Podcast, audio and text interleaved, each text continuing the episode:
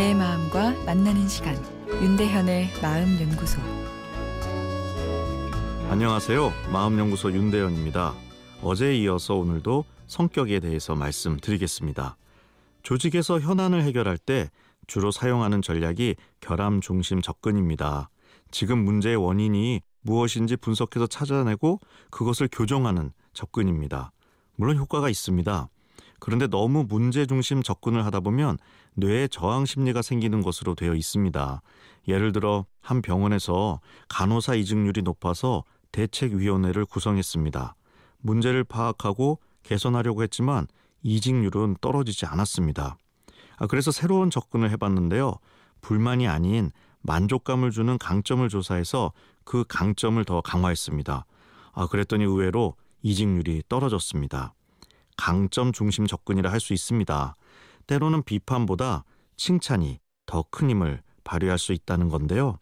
자신이 부족한 부분에 대해 다그치듯이 변화를 강요하는 것은 오히려 마음의 저항만 일으켜서 좋지 않을 수 있다는 이야기입니다. 만약 매력적인 성격으로 바뀌고 싶다면 우선 변하려고 노력하기 전에 내 성격이 어떤지 살펴볼 필요가 있습니다.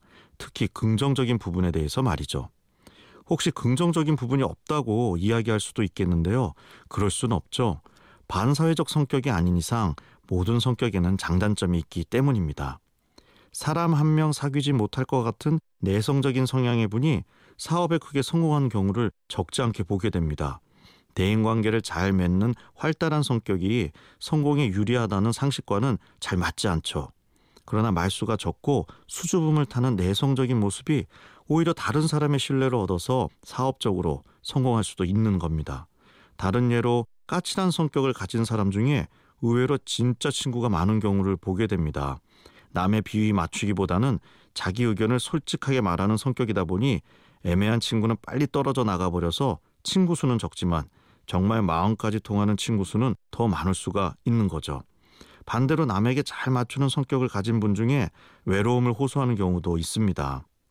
지금 내 성격에 불만이 있다면 먼저 내 성격의 특징을 이해한 후에 억지로 단점을 고치려 하지 말고 우선 내가 가진 장점을 강화시켜 나가다 보면 2차적으로 단점까지 좋아지는 것을 경험하게 됩니다. 용기를 내서 내 모습 그대로를 보여줬는데 상대방이 긍정적인 반응을 보여주면 대인 관계에 자신감이 붙으면서 조금씩 사교적인 모습도 가질 수 있게 되는 것입니다. 윤대현의 마음연구소 지금까지 정신건강의학과 전문의 윤대현 교수였습니다.